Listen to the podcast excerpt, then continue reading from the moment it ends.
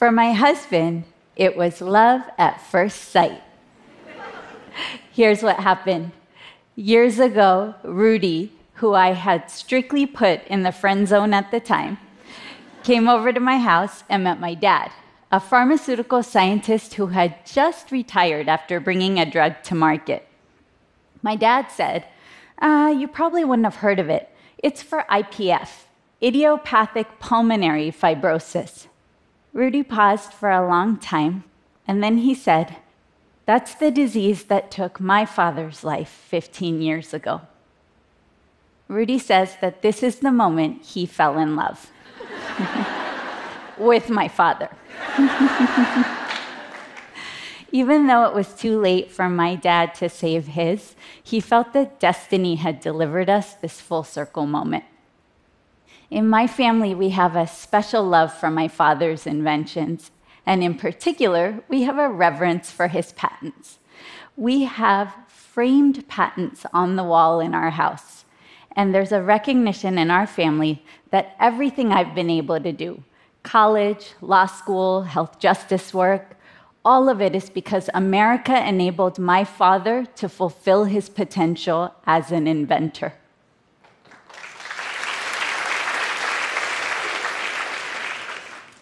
Last year, I met the director of the US Patent Office for the first time, and I sent my family a selfie from that office in Virginia. I got so many emojis back, you would have thought I had met Beyonce.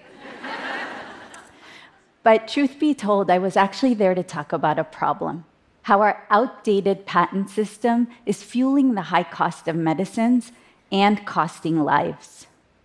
Today, over 2 billion people live without access to medicines. And against this global crisis, drug prices are skyrocketing, including in wealthier countries. 34 million Americans have lost a family member or a friend in the last five years not because the treatment didn't exist, but because they couldn't afford it. Rising drug costs are pushing families into homelessness, seniors into bankruptcy, and parents to crowdfunding treatment for their critically ill children. There are many reasons for this crisis, but one is the outdated patent system that America tries to export to the rest of the world. The original intention behind the patent system was to motivate people to invent by rewarding them with a time limited monopoly. But today, that intention has been distorted beyond recognition. Corporations have teams of lawyers and lobbyists whose sole job is to extend patent protection as long as possible. And they've kept the patent office busy. It took 155 years for the US Patent Office to issue its first 5 million patents. It took just 27 years for it to issue the next 5 million. We haven't gotten drastically more inventive. Corporations have gotten drastically better at gaming the system. Drug patents have exploded. Between 2006 and 2016, they doubled. But consider this the vast majority of medicines associated with new drug patents are not new. Nearly 8 out of 10 are for existing ones, like insulin or aspirin. My organization, a team of lawyers and scientists, recently conducted an investigation into the 12 best selling drugs in America. We found that on average, there are 125 patents filed on each medicine, often for things we've known how to do for decades, like putting two pills into one. The higher a patent wall a company builds, the longer they hold on to their monopoly. And with no one to compete with, they can set prices at whim. And because these are medicines and not designer watches, we have no choice but to pay. The patent wall is a strategy to block competition, not for the 14 years maximum that America's founders originally envisioned, or the 20 years allowed by law today, but for 40 years or more. Meanwhile, prices on these drugs have continued to increase 68% since 2012. That's seven times the rate of inflation. And people are struggling or even dying because they can't afford the meds. Now, I want to be really clear about something. This isn't about making the pharmaceutical industry the bad guy.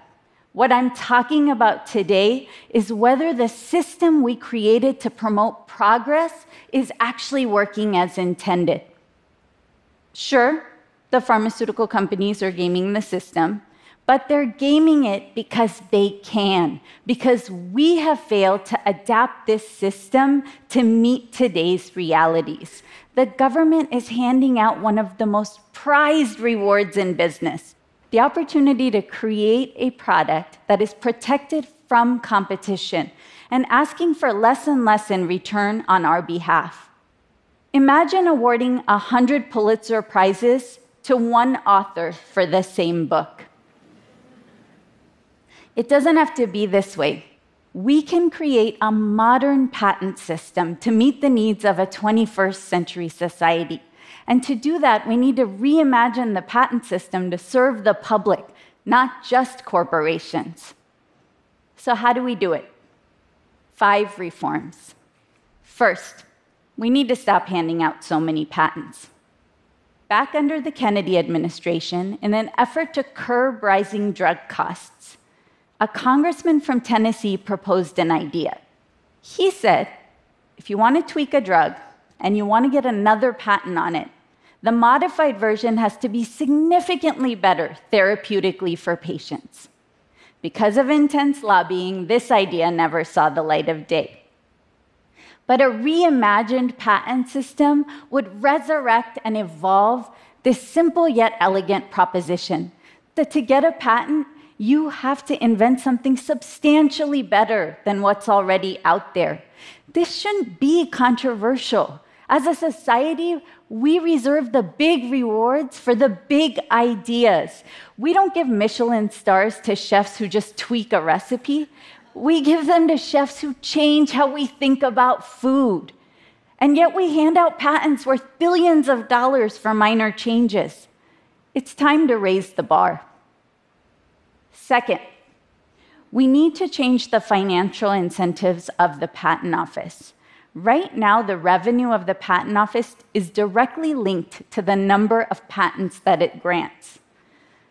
That's like private prisons getting paid more to hold more people.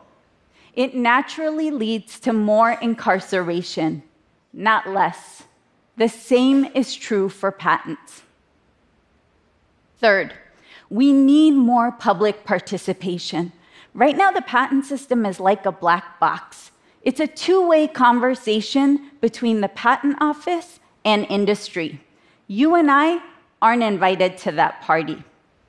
But imagine if instead the patent office became a dynamic center for citizen learning and ingenuity, staffed not just by technical experts and bureaucrats, but also by great public health storytellers with a passion for science.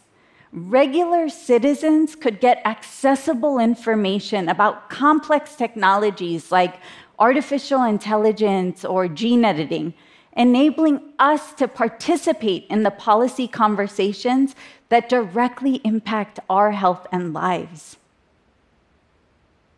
Fourth, we need to get the right to go to court. Right now in America, after a patent is granted, the public has no legal standing. Only those with a commercial interest, usually other drug companies, have that right but I've witnessed firsthand how lives can be saved when everyday citizens have the right to go to court.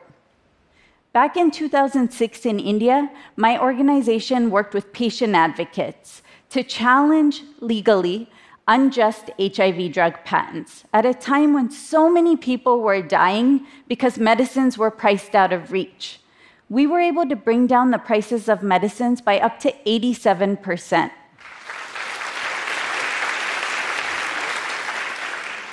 On just three drugs, we were able to save health systems half a billion dollars. Now, cases like these can save millions of lives and billions of dollars. Imagine if Americans had the right to go to court too. And lastly, we need stronger oversight. We need an independent unit that can serve as a public advocate, regularly monitoring the activities of the Patent Office and reporting to Congress. If a unit like this had existed, it would have caught, for example, the Silicon Valley company Theranos before it got so many patents for blood testing and landed a valuation of $9 billion, when in reality, there was no invention there at all. This kind of accountability is going to become increasingly urgent in the age of 23andMe, important questions are being asked about whether companies can patent and sell our genetic information and our patient data. We need to be part of those conversations before it's too late. Our information is being used to create the new therapies.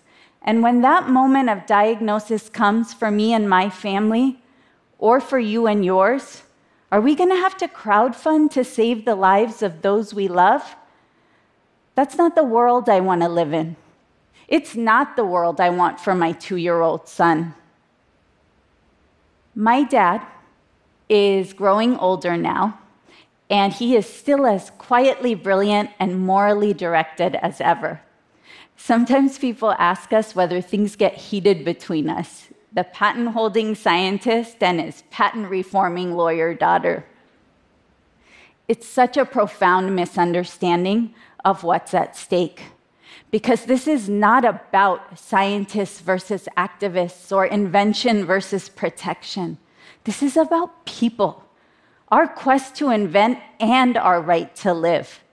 My dad and I understand that our ingenuity and our dignity go hand in hand.